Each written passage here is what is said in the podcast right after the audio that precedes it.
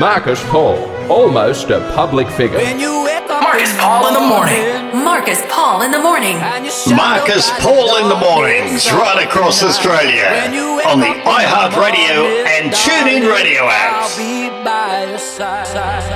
biggest issues. The biggest guess. Marcus Paul in the morning starts now. Hello there and welcome. Nice to have your company on this Thursday morning. Marcus Paul in the morning. Sorry about yesterday. Uh, sometimes things pop up and you need to take a day. Uh, probably didn't need to, considering we've got a few days off. Uh, short week this week, short week next week.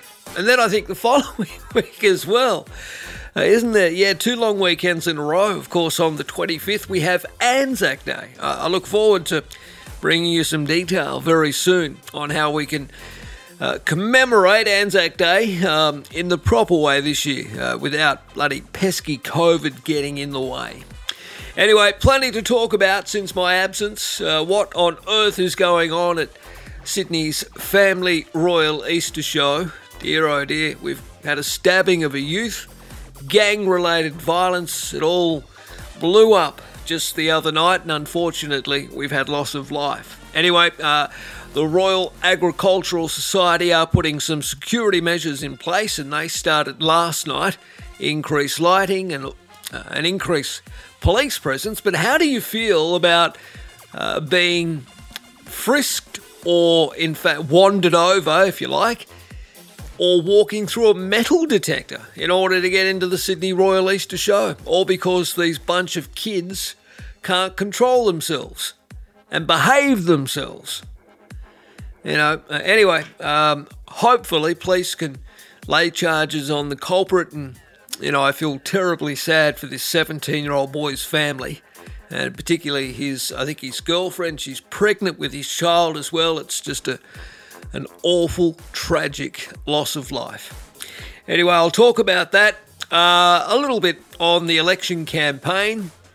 Um, these guerrilla tactics, if you like, of activists on both sides, but look, in particular, uh, the Labor activist who uh, basically shoved a mobile phone camera in Scott Morrison's face and then called him a disgrace and all this sort of stuff. And it's the second time it's happened. I, I, I'm going to be honest with you, I don't like it. I, I, I really don't. I just think it shows a lack of respect I think it, uh, you know, it, uh, there, there are plenty of ways that you can vent your, your frustration or you can, you know, you can write what you want to write if you're on social media. You can publish your own, you know, thoughts on anybody, you know, from any political party. But I just don't think it's the right thing to do. I don't, I don't think it's fair, you know, to, to ambush somebody who's just doing their job. And that's what Scott Morrison is doing. If you don't think he's doing a good enough, enough job, well, then of course you can vote appropriately on the 21st of next month. I just think uh, a little like the protesters lying down in the road, it's just getting a little ridiculous and a bit out of hand. Uh, and even Anthony Albanese's called it out, saying it's just, you know, it's, it's the wrong way to go about it. You know, the strongest way you can voice your disapproval of, uh, of the current government, if that's how you feel, is at the ballot box. And then you allow democracy to, you know, to play its part. All right, um, those coming, those issues coming up, and um, Johnny Depp, Amber Heard, boy oh boy oh, but what on earth is happening in that court over in America?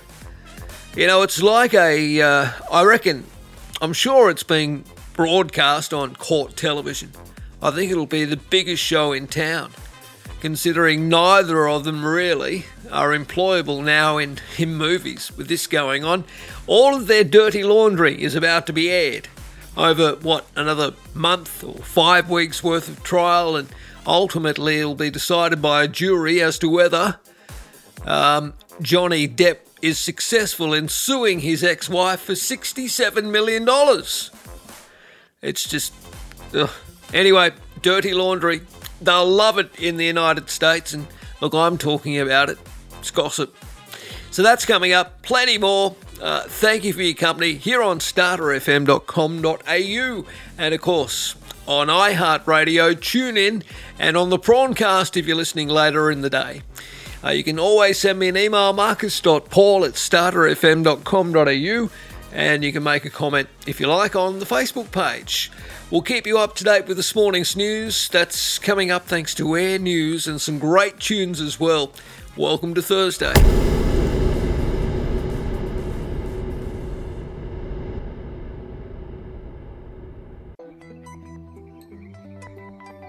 All right, welcome back. Nice to have your company on this Thursday. I hope you're looking forward to a nice Easter long weekend. Uh, and the good news is we should have a fairly dry and warm one, particularly uh, around the east coast of the country. Uh, some top temperatures too. A little summer like, we're told, uh, getting up around 29, 30 degrees over the Easter long weekend. Don't forget, of course, double demerit points, particularly in New South Wales. They began last night at midnight. Well, Anthony Albanese has slammed the actions of a Labor campaigner who snuck into a private function before screaming at the Prime Minister. Uh, good to see you. Can I get a photo? Is, Sure. that, is that all right? Are you in the press pack, are you? No. Oh, right. no, no, I'm a local, live up in the mountains. So, Oh, uh, can, I, can I ask one question? Yeah, yeah, sure. One, one question. Yeah, I'm just uh, up in the mountains, so I came down today. And, um, I, I just got. Yeah, one of my mate works behind the bar. He said, Oh, okay, so yeah. I just want to ask uh, one question, ScoMo. Is, look, um, across across the I hope you don't mind. I'm just What's going on there? No, why is it recording? Oh, I'm just because I well, I just want to ask you a question. Mate, I'm sorry, this is a private event. Oh, well, sorry about that. I, I, Yeah, this is a, this is a media. Well, I'm, I'm Oh. hosting some drinks for the I'm media not- event. I just want to ask Yeah, a no, no. question. Sorry, what's going on? Sky, Skymo, Skymo, across across the river here, across the Nepean River, people lost their houses. People lost their houses, and they were burnt. You're a, you're a disgrace. You are a disgrace. Albo has labelled the action as completely inappropriate. Talking to reporters, the Labor leader said he'd seen the footage of Aidson Wrights accosting Scott Morrison. It happened on Tuesday night with Mr. Albanese saying people should behave civilly. We need to have a civil discourse. Our democratic process can be robust, but people can be polite and perhaps can engage in appropriate forums in appropriate ways. He also added there are security concerns when people jump in in circumstances whereby you don't know where they are from. And he noted he had substantial security at the moment, and there's a reason for that. Look, this uh, this bloke from the Blue Mountains screeched at ScoMo, "You're a disgrace." You're a, disgrace. You are a disgrace. at a private function on Tuesday night. Uh, he is a self styled stock market guru and long-time Labor activist, and he's campaigned for a number of current MPs.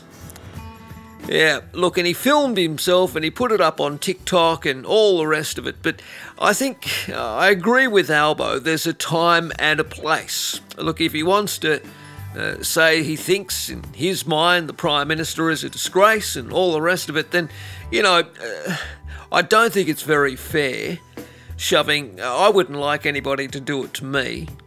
So put yourself in, in Scott, look, even if you disagree with his policies, which I clearly do, um, you know, there does have to be some kind of civility here.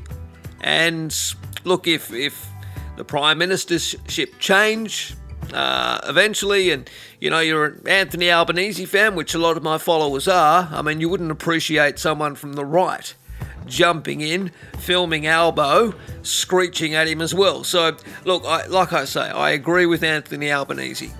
So, Labor has condemned the actions of Mr. Wright and said it was investigating the fiery confrontation. Now, this bloke, Mr. Wright's prolific posting across social media, shows that he is a long-time Labor volunteer, with videos posted to his TikTok account of him campaigning during the Strathfield by election in February and celebrating alongside victorious Labor candidate Jason Yat-Sen Li. Now, earlier posts show him campaigning for federal Labor MP Susan Templeman and posing with Tanya Plibersek. Now, the ambush won the approval of Labor backing online firebrand Jordan Shanks. Of course, we know who that is. Friendlyjordies, who shared the video on his social media stating another embarrassing encounter for Scott Morrison. Now, Mr. Wright's videos show a history in recent years of speaking at public rallies on climate change, which is great, as well as edited TikTok videos of him bagging the Liberal Party. And again, that's all fine. I just don't like the the ambushing of of the prime minister. It wouldn't matter who it is. I, I just I disagree with that. I'm sorry. That's just how I feel. There's a time and a place for this sort of stuff. Why is it recording? Uh, anyway, the former Young Citizen of the Year for the Blue Mountains purports in his social media profiles to be a new era stock investment expert with various job roles posted, including founding a company he claims helps new and old investors learn about new stocks and have more information in a centralised and easy to understand way. Perhaps he should stick to the stock market rather than ambushing public figures. His profile also shows a work history as an equity research analyst at Roseville based investment firm Hill Capital, while he also claims to be studying a Bachelor of Applied Finance at Macquarie University. His resume also includes stints as a receptionist at the Independent Education Union of Australia. Look, there's nothing wrong, you know, with being involved in activism.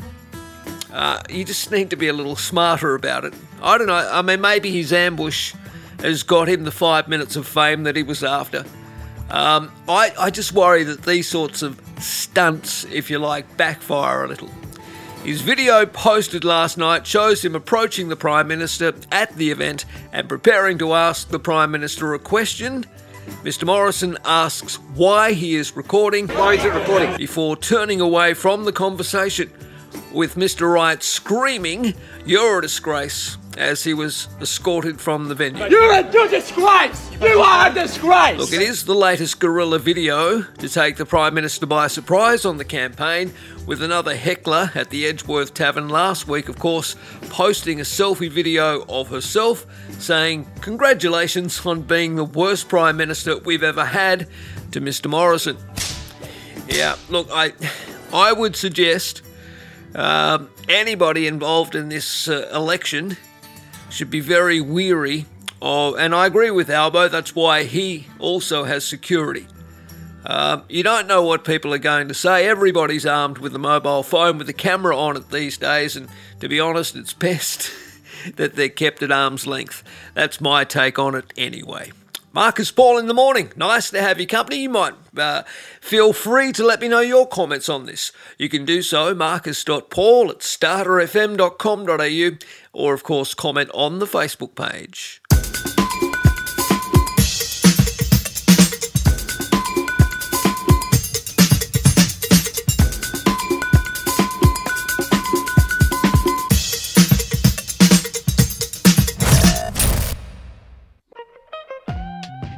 Yeah, welcome back. How secure and private is your internet service?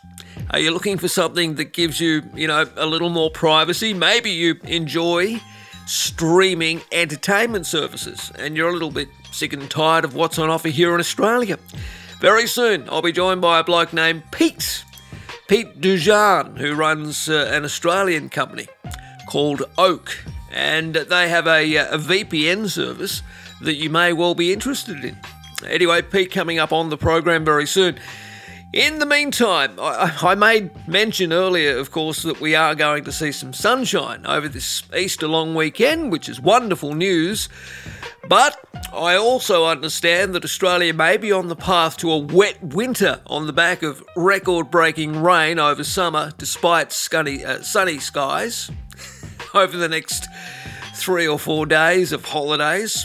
The Bureau predicted one part of the state would see the wet continue over the Easter break, with most wet conditions easing from today. Now, Friday, uh, there may be some showers up in the north of uh, New South Wales, uh, but it will mostly clear uh, for Saturday, Easter Saturday, Sunday, and Easter Monday, uh, which is good news. Now, but there is the warning of the potential of a negative Indian Ocean dipole. Yeah, I've got no idea what that is either, but apparently there's an acronym IOD. It's a climate system responsible for driving higher than average rainfall, which could hit the west coast this winter. Now, an IOD is when sea surface temperatures differ in the west and east of the Indian Ocean, which then makes Australia's climate warmer or cooler and can cause droughts or floods. A negative IOD means cooler temperatures are recorded in the ocean's western pole, bringing more westerly winds and increased cloudiness to Australia's northwest and more rain in the nation's south. So, look, the weather zone folk say the system could cause heavy rain across the majority of the country throughout this winter. There we go. They say typically a negative IOD causes above average rain over large areas of northwestern, central, and southern Australia, and then extends to inland parts of eastern Australia as well. It basically impacts parts of every inland state and territory. As the east coast begins to recover from damaging rains and floods that had been aggravated by La Nina, the Bureau warning of more of the same to come. There we go. A negative IOD and La Nina behave very similarly. They both put more moisture into the air and increase the chance that you'll receive above average levels of rain. All right, we'll see what happens. Um, who knows, really? I mean, it's hard, I guess, to know what will happen beyond the next fortnight or so, but the Weather Bureau say, well, broadly, that above average rain is an increased chance, but we can't really they can't really say how much rain will fall. We'll see what happens. It's a shame we didn't build more dams, hey? Marcus Paul in the morning.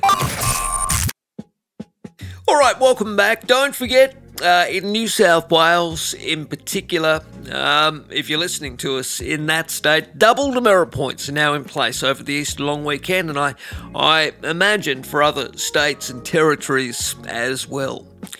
Okay, nice to have your company on this Thursday. Well, maybe over the Easter break you're going to the Royal Easter Show in Sydney. It's promising a safer experience for all with significant security measures now implemented across the entire park to deter delinquents.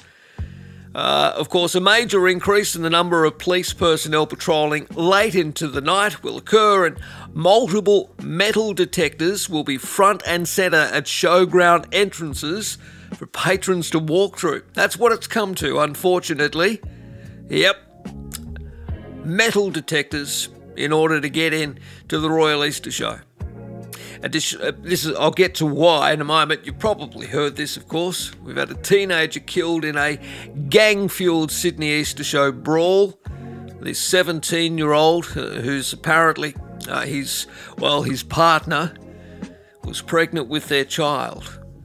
Anyway, additional lighting, including large portable street lamps with bright beaming capacities, they're also employed now in the main carnival where this 17 year old ride operator employee, Utai Pele uh, Felital, was killed. Anyway, uh, the the area, the Carney area, has now been reopened after being closed uh, on Tuesday. Of course, uh, we weren't on air yesterday, but on Tuesday it was closed because of the fatal stabbing on Monday night. More security personnel will search ticket holders at the gates by conducting random bag checks and frequent hand wanding. Sydney Royal Easter Show and Agriculture General Manager Murray Wilton said event organisers will be beefing up security protocols to deter delinquents from bringing their mess into the premises. I mean, look, to be honest, Sydney's Royal Easter Show is supposed to be a family event. Fun and safe. It was anything but that on Monday night as this stabbing took place near the Pirates Revenge ride, which is located right next door to the Showbag Pavilion. I mean, I've seen the video of it. Horrific. You know, it's it was directly on Australia Avenue where the carnival section of the uh, of the show is. Unbelievable scenes.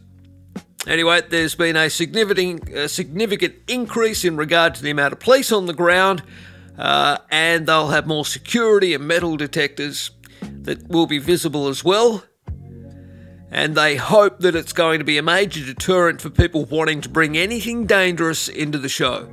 Look, I guess the question does need to be asked how on earth did uh, a person, probably a young person involved in this gang violence, how on earth did they manage to bring a knife into the show? Well, the Carnival Precinct will now be a lot lighter with greater visibility for everyone and for police and security people. The majority of them have arrived and all of them will be here uh, over the Easter period, we're told. Patrons with Twilight tickets will also be given early access to the show 30 minutes before the agreed 4 pm entry time to make up for the lost time on the reduced opening hours of the main carnival. Now, the main carnival area, which is a popular attraction, will now close at 9:30, as opposed to the usual 10 o'clock or 11 o'clock finish time. Yeah, all because these bastards decided to bring their gang violence to Sydney's Royal Easter Show. Everybody else gets to miss out. Dear oh dearie me. Anyway, uh, look, the uh, we're told too. Um, the Royal Easter Show had not yet been in touch with the 17 year old victim's family. Upon receiving police advice that it was not the best thing right now, uh, Mr. Wilton, Murray Wilton, uh, the show's boss, said, We are still yet to make contact with the family, and we've been advised by New South Wales Police that it may not be the best thing for us to contact them at this time, but we'd like to contact the family. Uh, so they will do that. Anyway, uh, by the way, too, uh, that ride uh, that that little boy uh, was uh, failed to be strapped into. Um, that ride, by the way, has also been taken down overnight. So, uh, while the show and WorkSafe continue to investigate it, the name of the ride's just slipped my mind. But anyway, it's the one that goes up and down. Most do, don't they?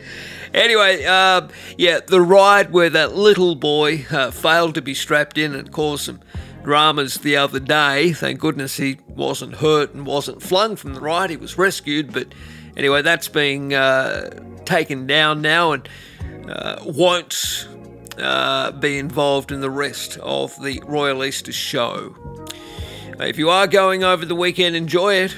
Uh, absolutely. I mean, don't worry about what happened earlier this week. By the sounds of it, they've got all the right protocols, security and safety wise, in place.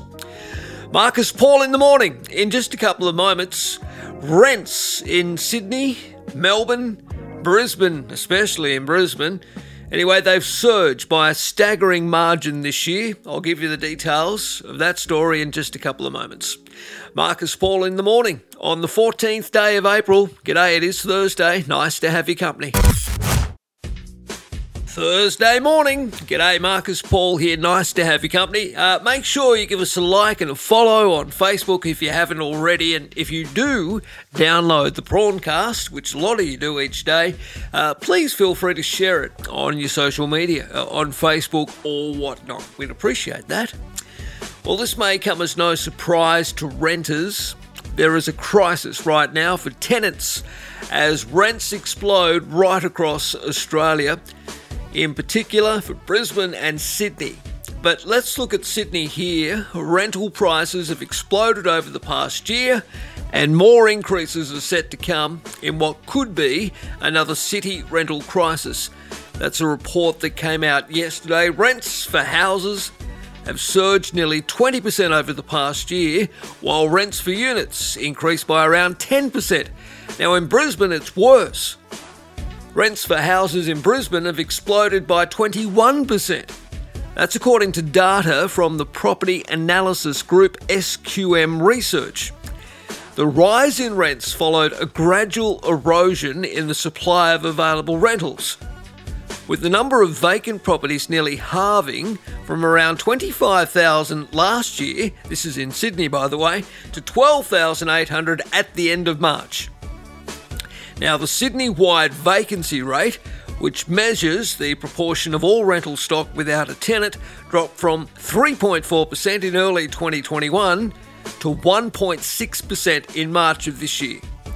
SQM Research Director Louis Christopher said falling vacancies were part of a larger national rental crisis that has deepened. Market rents have exploded, he said. Some of our capital cities and regions are recording asking rental increases in excess of 15% over the past 12 months. Increased rents have come as real estate agents reported higher migration levels have boosted rental demand. This has coincided with a drop in first home buyer activity, which has meant fewer tenants leaving the rental pool. Years of lackluster investment activity following the COVID outbreak in early 2020 has also meant fewer new landlords entering the market, further eroding the supply of rentals. Uh, now, they say the recent monthly data suggested the worst point of the rental crisis was still yet to come. Many localities and townships are recording zero vacancy rates. It's likely that homelessness will be increasing in this environment. Now, it's not something that can be resolved overnight, but it is hoped the various state and territory governments will ramp up their rental assistance packages in order to cushion the rental accommodation emergency that we have here and now. Now, co-founder of purchasers agency Buyers Buyers, a bloke by the name of Peter Wargent, said one of the reasons the supply shortage may worsen was because of the absence of foreign buyers, particularly from China. Foreign investment rules prohibit non residents from buying anything but newly built properties, and the demand this created for new projects helped stimulate further new projects, boosting rental supply. Now, over the past decade, new apartment projects have largely been funded by superannuation fund investors and non resident investors, mainly from China. Now, neither cohort is buying heavily anymore as credit has tightened. And as the home builder stimulus impact starts to recede, what we're seeing, well, basically, is a shortage of rental properties in some cities and locations.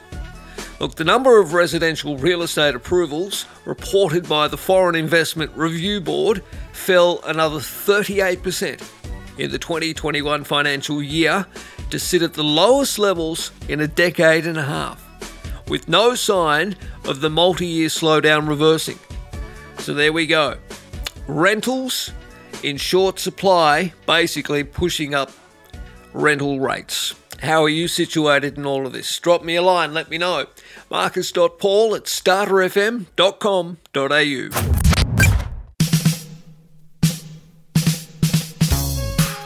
Welcome back, Marcus Paul, in the morning on this Thursday. It is the 14th day of April. We'll get back into the uh, election coverage for you in just a couple of moments. But a lot of you listening to us online or, or downloading the podcast or prawncast online as well, it made me think how secure and private is your internet access? Is it something you think about?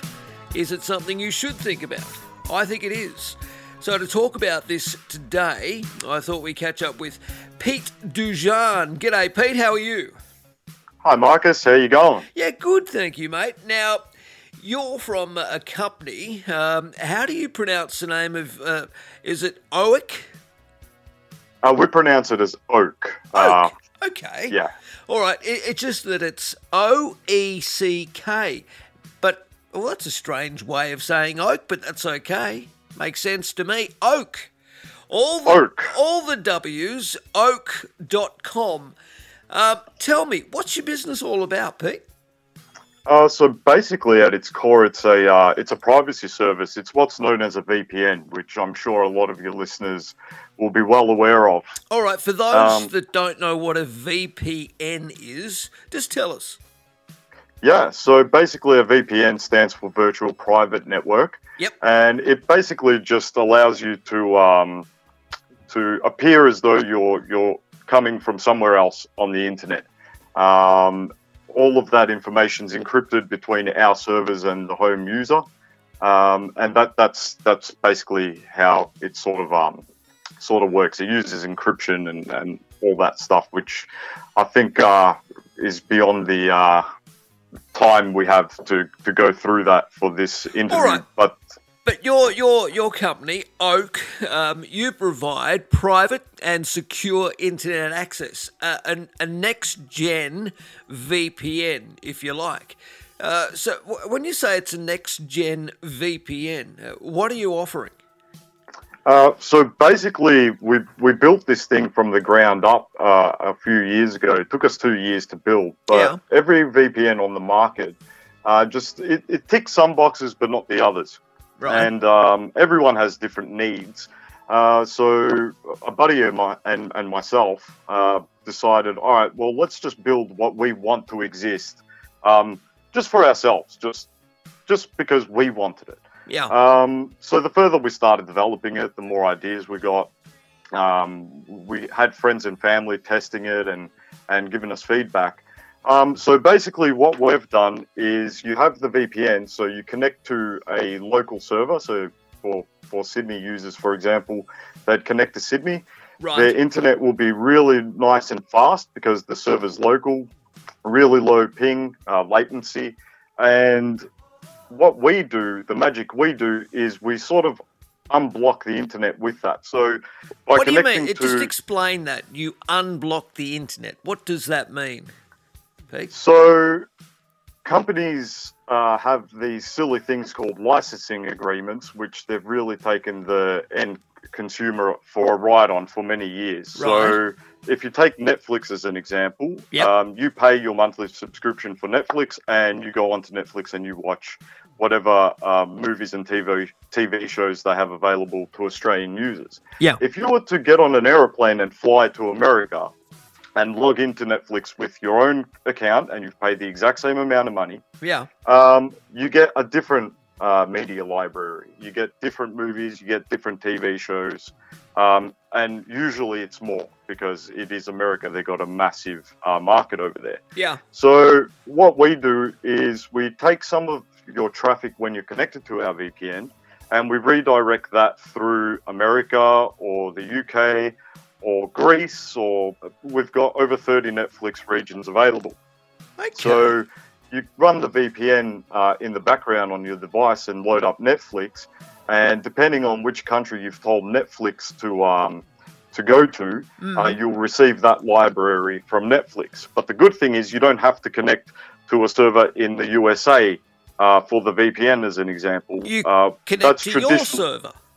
Yeah, you just connect to Sydney, and everything else is is done automatically. And it's not just Netflix we have; we offer Hulu, um, BBC, Channel Four. That we there's over I think thirty or forty channels um, that are automatically unblocked. And if we don't have it, uh, just request it, and we'll do our best to add it in. All right, so it's, uh, I guess, the most advanced streaming VPN on the market. That's what you say. Your revolutionary residential IP smart routing is built into the Oak network. All you need to do is simply connect to the VPN region that's closest to you. So for me, it'd be Sydney. Uh, and you can access your favourite movies and shows from over 30 regions around the world. Yeah, and and the whole time uh, for the rest of your browsing, it's all nice and hidden and safely tucked away. Um, we don't. We went really uh, all out to make sure that we uh, protect our users. Um, Okay, so there's none of our no- servers. no uh, no risk of malware or viruses or anything like that. Uh, look, to say there's no risk is probably not accurate, but we do mitigate that risk um, Okay. a fair bit. We do have uh, safe blocks built in. Um, we've actually got a feature called Cerberus, um, and I built that with my daughter in mind uh, because I wanted a bit of flexibility um, regarding uh, internet usage. Yeah. And basically, what that does, um, you can create device profiles. We call them device profiles, but basically there are uh, family sharing accounts, if you want to call it that. Yeah. So for my daughter, I'd create a, a profile called Evie, and then you can log into the VPN with that username, and I can set uh, certain uh, features on that. So I can limit um, what uh, which websites she can access. All right. uh, So, like parental controls. Yeah, it's like parental controls, um, but it, it actually comes in handy for the adults as well, um, because we've actually uh, split up what you can block. So we've got it in four main categories at the moment, and that's ads, malware, adult content, and social networks. So for my daughter's account, Yeah. um, ads are switched off, malware switched off, adult content is switched off, and social networks are switched off. So she can't uh, access Facebook or anything like that. Um, for my account, I've got the ads blocked and the malware blocked. So Okay. It, everything's nice and snappy uh, and quick. And the ad blocking is actually really cool because I was getting my mum to test the VPN, and, and you know, she's in her 60s yeah. um, and it was running for about a month. And one day she gave me a call, and it, it turned out uh, she had disconnected from our VPN uh, just by playing with on on her computer. sure. And uh, she, yeah, she was basically just like, "Why is my internet all of a sudden crap?" And I went to check it out, and she's like, "Oh, it's laggy, and everything's taking ages to load." And it was only because she had turned our VPN off. As, she, as soon as she turned it back on, uh, it was the ads. So general surfing, all the ads that are popping up, it just slows everything down. All right. Uh, this makes it nice and snappy. So not only is the internet access via Oak secure, but it's private. You secure your your customers' privacy, um, and uh, you know there's no uh, hard drive system sharing of data, if you like, or, or usage activity. Yeah, we um we really went uh really went all out on that. So we ended up um, buying our own routers uh, inside of the data center. We bought all of our servers that are now inside of the data center. Um, our VPN servers for all the geeks listening out there, um, they they're um they just run on RAM. So Right. if if if a server was to ever be seized, um, as soon as it's disconnected from the power, there's there's literally nothing there. There's not a, even Okay. an operating system running, um, and we don't store logs anyway. So Okay. um, it's sort of a double whammy on that one. All right, so let's have a look here. So, not only uh, do you provide private, secure internet access, uh, you can automatically unblock streaming services from, you know, some 30 regions around the world, but you keep the family safe as well. Uh, as we mentioned before, of course, you can block dangerous sites and services uh, to help prevent ads, malware, phishing sites, and a whole heap more. Great stuff. Yeah, yeah. Okay. Um, and there is another uh, really good feature for it, and that's for all the AFL lovers out there. Right? Um, there's a uh, service called Watch AFL, um, and you can't access it within Australia, or you can't you can't get its full feature set if you're within Australia. Hang on, but it's you to- Australian Football League. Uh, yeah. well, weird. but it's it's there specifically for overseas uh, customers. I'm Wow. picking it's for when you travel. Um, Okay. We've unblocked that, so Yeah. you can actually get uh, AFL on demand and all the live games Yeah. uh, from within Australia. And I think from memory, it's only like 140 or 150 bucks uh, a season, uh, and it it gives you 12 months. So. Um, a lot of friends who watch AFL, they're, they're using our service specifically just for that one uh, one service. All right, well, let's get to the nitty gritty. Um, if look, people, if you if you want to, uh, if you're listening to us live or you're listening to us on the Prawncast, the podcast, type this into your computer. All the W's dot oak, but it's spelt O E C K dot com. All right, so go there. All the W's dot O E C K. Uh, have a browse through the services available, but let's get to the pricing so people can get protected today. So you've got a, a range of subscriptions, is that right? Uh, yeah, we offer seven days. Uh, that's usually for people who just uh, want a VPN to, to, you know, do whatever they need to for Yeah. a couple of days, and, and, and that's about it. Um, one month uh, and 12 month plans. And if you use the coupon code Marcus Paul, uh, we'll give you a 15% discount to Very our service for all of our plans. Very Yes, important. very okay, so if you want to, uh, if you want to get this secure private internet access, go to all the W's oeck.com, uh, and if you sign up, look for the uh, what are we looking for for the uh, the coupon? Uh, Marcus Paul for 15% off. Okay, and, and Uh, you know what? You know what? yeah, We'll do we'll do 20% off if you put in prawny. wow. Okay, so Marcus Paul fifteen percent, Prawny twenty percent. Okay, Yeah, now we're let's do that. talking. And uh, look, uh, it starts at uh, at seventeen dollars. Uh, that's for the seven days, of course. Uh, a month, around nine ninety five a month. And if you sign up for a twelve month subscription, which is the best value there, six ninety seven a month. And of course, it all comes with a thirty day money back guarantee. Wonderful stuff.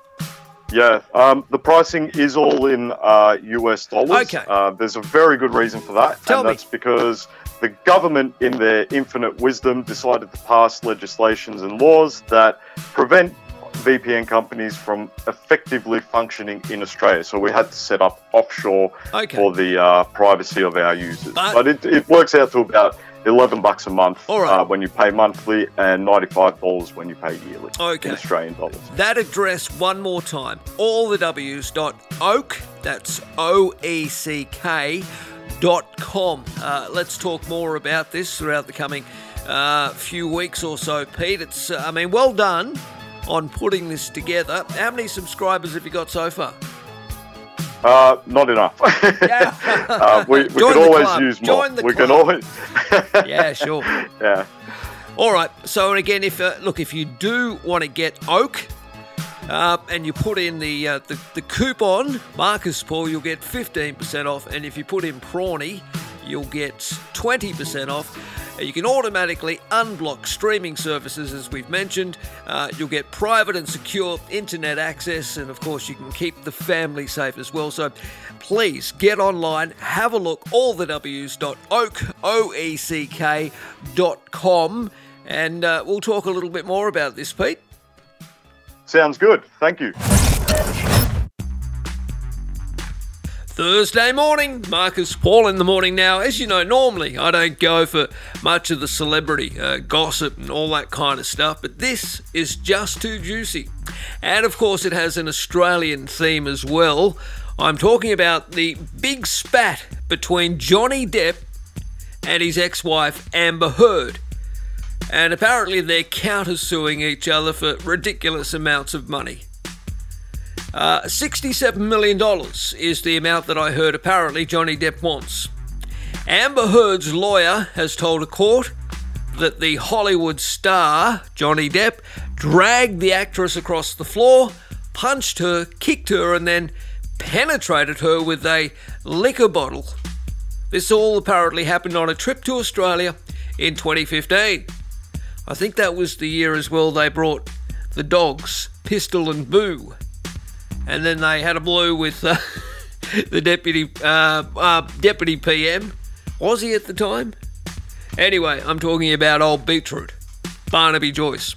Anyway, Depp shook his head no in the courtroom when Elaine Bredehoft made the statement to jurors as the actor's explosive defamation case against his ex-wife Heard opened in the US Tuesday their time. Some pretty horrendous things happen to Heard. He rips off a nightgown, he has her jammed up against a bar, he's hurled bottles at her, he tells her he's going to kill her, he's pounding her, and then he penetrates her with a liquor bottle. Really? Jesus. I think it's a good thing these two are actually exes now. Anyway, uh, the lawyer said the alleged assault happened during a three day cycle of very, very violent activity by Depp after he took 8 to 10 tablets of ecstasy. Wasn't he shooting Pirates of the Caribbean here in Australia? Was he on X while he was filming or something? Depp's lawyer, Benjamin Chew, told the court that his client's name has been destroyed by a lie. Chew told the jury, uh, which is uh, in that Fairfax, Virginia courtroom, that they probably know the Pirates of the Caribbean star as, quote, a respected artist whose name was associated with success at the box office. Today, his name is associated with a lie, said Chew. By choosing to lie about her husband for her own personal benefit, Amber Heard forever changed Mr. Depp's life and his reputation. You will hear him tell you the dreadful impact it has had on his life. All right, well, the case was brought after Amber Heard penned a, an opinion piece in the Washington Post back in 2018 about being a survivor of domestic violence. Now, Depp has denied any abuse and is suing Heard for around $67.3 million, saying that she defamed him in the article. But Heard's team claimed Depp brought her to court simply to, quote, destroy her. Ben Rottenborn. That's a great name for a lawyer, isn't it? Rottenborn. Ben Rottenborn, another lawyer for Heard, said in his opening statement that Depp was trying to mislead the jury with crazy conspiracy theories. oh, they got to make a video of this. Uh, a movie, you know what I mean? And maybe Johnny, they could star as, as themselves, or maybe just film the whole thing. I reckon it, is it on live court television? It should be if it's not. Anyway, Rottenborn said Heard was telling the truth about horrific abuse she endured, but the case is really about a narrow legal question whether Heard's opinion piece was free speech protected by the US Constitution's First Amendment. That is the question, and that is what you are being asked to decide, Rottenborn told the jurors. Mr. Depp's team is going to try and turn this case into a soap opera. Why? I'm not really sure, said Rottenborn. Maybe it's because the evidence isn't pretty for Mr. Depp, he went on. Anyway, Johnny Depp, who's now 58, uh, wore an all black three piece suit with a white tie and white pocket square. Okay, does anyone? Oh, I suppose people watch court television for the uh, the fashion. Anyway, walked into the courtroom with a big smile as onlookers gasped. That's according to the New York Post. During the opening statement, he sat back in his chair, looking somber and noticeably grimaced when his lawyer told the jury that they'll be presented with images of his severed finger from an injury he sustained when Heard allegedly threw a vodka bottle at him. God. Anyway, Heard, who's much younger, she's 35, she was wearing a grey suit with a black shirt and her hair was tied back in case you really wanted to know. She looked apparently stoic throughout the opening statement, while Depp's lawyers painted her as a lying and deceptive temptress. Ha ha! Camille Vasquez, a lawyer for Depp, told jurors Heard had been the aggressor throughout the star's relationship. She would berate him, scream at him. He would just retreat, Miss Vasquez said. Heard concocted a role for herself as victim. She went on. Once Depp had asked her for a divorce in an attempt to avoid humiliation. She's obsessed with a public image. She's been living and breathing this role for years now, and she is preparing to give the performance of her life. Wow. Anyway, lawyers for Heard instead claimed the actress had endured emotional, verbal, and physical harassment at the hands of Depp. Depp wants to haunt her to wreck her career, apparently. Anyway, a jury of 11 will decide. 11 members were selected on Monday for the trial, which six weeks. Excuse me. Uh, we're going to listen to this rubbish for six weeks, are we? All right, well, seven members ultimately will deliberate, with four members selected at random to serve as alternates at the end of testimony closing arguments. Uh, Depp was married to Heard from 2015 to 2017. All right, and on it goes. Well, it'll be interesting, absolutely, to hear what goes on and how it all plays out. Of course, outside court, there were plenty of fans holding small black pirate flags. Yeah, all right, and many holding signs reading Justice for Johnny. Anyway, the trial, as I said, will last several weeks, and both Depp and Heard are expected to testify in person, while some witnesses may be heard via video link. And more details about the private lives of the two actors are expected to emerge. Look, I don't know. Well, do you think that they uh, they might end up regretting this, the both of them? There's going to be a lot of uh, dirty laundry aired, which is no good. And you know, we know that unfortunately for Johnny Depp, his role as Captain Jack Sparrow in the Pirates of Caribbean franchise is all but done. He was also apparently asked to step down from the Fantastic Beasts series based on the book by Harry Potter author J.K. Rowling. You know, so, you know, this whole airing of dirty laundry and uh, the publicity around the couple's obviously volatile relationship. I mean, how on earth is it going to do either of them any good longer term? Anyway, plenty of people will watch it, and I, I have a feeling a lot of the world, millions upon millions of people, will be transfixed by this. Johnny Depp v Amber Heard. Marcus Paul in the morning. All right, welcome back. Well, he's finally said the G word. Uh, I'm talking about the American president, Joe Biden. And finally, he's, uh, well, he's felt moved enough to use the word genocide in relation to the Ukraine Russia war. I don't like to refer it, uh, refer to it as a, a Ukraine Russian war. I, I tend to say it's a, a Russian invasion. Anyway, US President Joe Biden has accused Russia of genocide in Ukraine amid fears the use of chemical agents are now being used in areas including um, Mariupol. Dear dear. So it's the first time that the president, Mr. Biden, has accused Vladimir Putin's forces of committing genocide in the Ukraine. Uh, now, just a day or two ago, Mr. Bold, uh, Mr. Biden told reporters it's become clearer and clearer that Putin is just trying to wipe out the idea of even being able to be a Ukrainian. Yes, I called it genocide. Biden said hours after employing the term during a speech in Iowa. The first, it's the first use by a member of his administration. We'll let the lawyers decide internationally whether or not it qualifies, but it sure seems that way to me said uh, the presidents. The call comes as Moscow, already accused by the West of widespread atrocities against civilians, is feared to be readying a massive attack across Ukraine's east that Washington warned might involve chemical weapons. Well, I read last night, and I think I saw it on the, the news.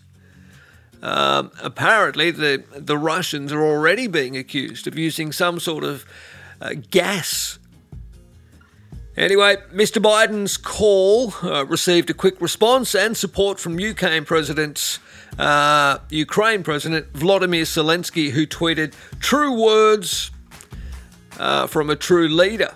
Calling things by their names is essential to stand up to evil, Zelensky wrote, renewing his appeal for more heavy weapons to prevent further Russian atrocities. While the toll on towns occupied during the month long offensive to take Kiev, uh, Kiev, the capital, such as Bucha, is still coming to light, the heaviest civilian toll is feared to be in Mariupol, where Zelensky said he believed Russia had killed tens of thousands. Really? Dear oh dear. Moscow is believed to be trying to connect occupied Crimea with Russian backed separatist territories, Donetsk and Lugansk in Donbass, and has laid siege to the strategically located city. Look, experts believe that its fall to the Russians is inevitable, but as fighting drags towards its seventh week, the Ukrainian army are still clinging on. Now, on Wednesday, yesterday, the land forces of Ukraine said that airstrikes on the city continue, particularly targeting its port and the iron and steel works. Have you, have you seen the uh, the destruction? I mean, it's just it's heartbreaking. You know, and it's hard to imagine. Uh, and I'm looking at a picture here, an aerial view of the city of Mariupol, and it's just tinged with charred buildings, debris everywhere. Uh, it, it just looks like, well, a war zone. Obviously, it's a war zone. And looking at a uh, uh, a satellite image here of Mariupol, you know, it shows destroyed apartment buildings and houses. You know, since when are apartment buildings and houses, you know, uh, targets? They're certainly not military targets, they're civilian targets. Um, and tens of thousands, as Vladimir Zelensky is saying, may well have been killed. You know, Ukraine says more than 1,200 bodies have been found in devastated areas around Kiev, with authorities pursuing 500 suspects, including Mr. Putin and other top Russian officials. Well, good luck with that, but still. Uh, French investigators, we're told, arrived in Ukraine to help probe suspected war crimes as the European Union earmarked 2.5 million euros to the International Criminal Court for future Ukraine cases. Well, as I said, the problem is Russia is believed to be trying to connect occupied Crimea and Moscow backed separatist territories in Donetsk and Lugansk in Donbass. And that's, you know, basically why they're destroying Mariupol.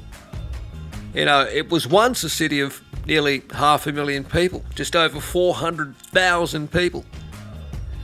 And unfortunately, it looks like, you know, so many of them, civilians at least, have been massacred. And that's why Joe Biden had no problem using the term for the first time by any US leader, the term genocide. We can only hope and pray that it comes to an end as soon as possible. Marcus Paul in the morning. All right, welcome back. Well, a little more on the um, the election front, and I noticed uh, you know, I'm trying to give a, a little bit of balance. Um, the only the other thing I can listen to um, for talk back in Sydney at the moment is 2GB. Given up on the other mob, but uh, look, I was always accused, as you know, of being uh, too far to the left and being some sort of Labor stooge. But, you know, uh, 2GB, listening as I have for the last week or so, I mean, they're so far to the right, they can't go any further. And it starts at the breakfast time and runs all the way through the day. And then they got the uh, the sports guy turned political commentator Jim Wilson.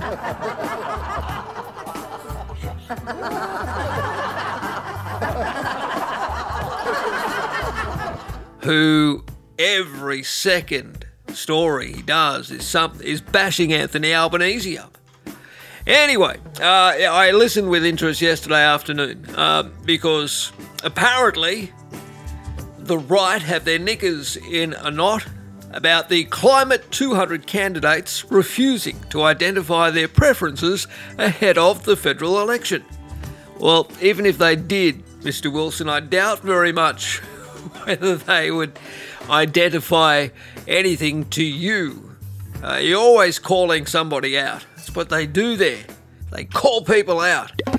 Anyway, apparently, um, these Climate 200 backed independents who are apparently being supported by, is it Holmes à Court? Anyway, whoever it is. Uh, they're really upset. They forget to, you know, What the big deal? of course, to acknowledge the fact that um, the LNP, and it's pretty damn obvious, are fully supported and funded, you know, by people like uh, the Nine Networks, Peter Costello, which is fine. He's a big part of Channel 9 and 2GB, and, and that's the way it is. I haven't got an issue with that. Damn, son. But I love it how they get their knickers in the knot by saying, oh, well, it's not fair. They're getting, you know, all these millions of dollars provided to them, these independents. Uh, well, they probably need it in order to get some sort of balance or some sort of coverage, considering they're not going to get much press from, you know, News Corp or certainly from Costello's mob at nine. And, and that's fine. That's just the way it is. Anyway, um, I found that interesting. The Climate 200 candidates refusing, if you like, to identify their preferences ahead of the federal election. Um, now, Georgia Steele, yeah, she uh, released a statement. The approach I will take if I fi- found myself in a hung parliament situation is the same approach I will take to all decisions as a federal parliamentarian. I will listen to both sides, analyse their policy positions, look at their track records on issues of importance, consult with experts, colleagues, and most importantly, my community. Well, hang on, she's answered. Why do they need to answer ahead of time? Uh, just to, what, keep you happy, uh, Mr. Wilson. Wow. That's not just uh, Jimbo, but uh, Ray Hadley's been at it. Uh, he's having a good old crack at Anthony Albanese. Uh, why Anthony Albanese's latest promise has Ray Hadley seeing double. He goes on. The most recent announcement by the opposition leader can hardly be described as new. Anthony Albanese has promised $135 million to roll out 50 emergency health clinics across the country if he's elected in May. There are reports the pledge was brought forward in Labor's campaign to help the party regain control after a rocky start to the campaign trail. But Ray Hadley says the policy sounds all too familiar. He said, I've got 20 or 30 emails saying the same thing that I seized upon at 4:30 this morning. Wasn't this something that Kevin Rudd tried to do back in 2007? Yes, yes it was. Now, if that's the best Anthony Albanese can do, it's a, is toss up this idea that was put forward, first of all by Kevin Rudd and failed Labor miserably while they were in government. He's in big strife. Stop it. Get some help. Yeah, all right. Well, look, maybe it's still a good idea, Ray. Maybe having $135 million spent to roll out 50 emergency health clinics across the country is a good thing. You know, regardless of whether, you know, they didn't get her across the line the last time. Federal Health Minister Greg Hunt, oh, well, of course, if it's not Peter Dutton that Hadley goes to, it's some other LNP stooge.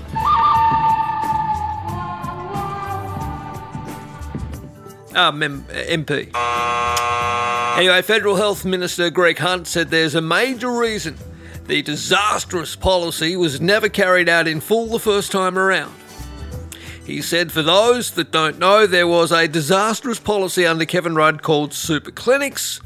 They didn't build half of them. Then those that they did, they didn't run for the hours that they promised. They didn't bulk bill at the levels they said. Of all the things that you could do in health, repeating the failed super clinic program is the most surprising. Yep, all right, well, there you go. As I say, I, I often shake my head. You know, I was criticised for apparently being far too left. But there's plenty of media out there that have that are equally, if not more so. At least I spoke to, you know, One Nation, Pauline Hanson, Mark Latham, and others. I spoke to the Greens, Adam Bandt, and others. Uh, you won't hear, uh, or Latham you hear on GB, but you won't hear Pauline Hanson on there, and you certainly won't hear any of the Greens on there. Nope. Anyway, uh, apparently you're only allowed to have an opinion uh, in this game if it's a conservative one or, you know, you're on the right side of politics. Otherwise, you're just a lefty or a Labor stooge. Whatever. Hey, speaking of One Nation, George Christensen. I know, right? Anyway, I wonder. Uh, look, it, it'll be a, a really tough slog for him to get a Senate seat, but anyway. It's time to stop. Um, One Nation do have a, a pretty big platform. And they also have some resources, so I can understand why George, I'll change my mind. I'm not going to retire now. Christensen's sided with Pauline and the rest of them, Malcolm Roberts. Good luck to him. Good luck to him. And just on Adam Bandt, uh, I want to finish the program by acknowledging his brilliant response to a pesky journalist question. I think um, our politicians, and I think people in general, are a little over the, uh, the quiz questions from journos, trying to get, you know, a gotcha moment on camera so that they can, I don't know, Gotcha, bitch. beat their chests about it later.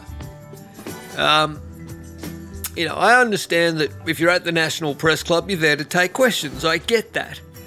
Uh, but when Adam Bandt was asked uh, a specific question like Anthony Albanese he was the other day, uh, he basically turned around and said to the journalist, I don't know, mate, Google it. But it was the way that he said it, and he just wasn't going to take any crap. And I thought it was brilliant, really good. Marcus Paul in the morning.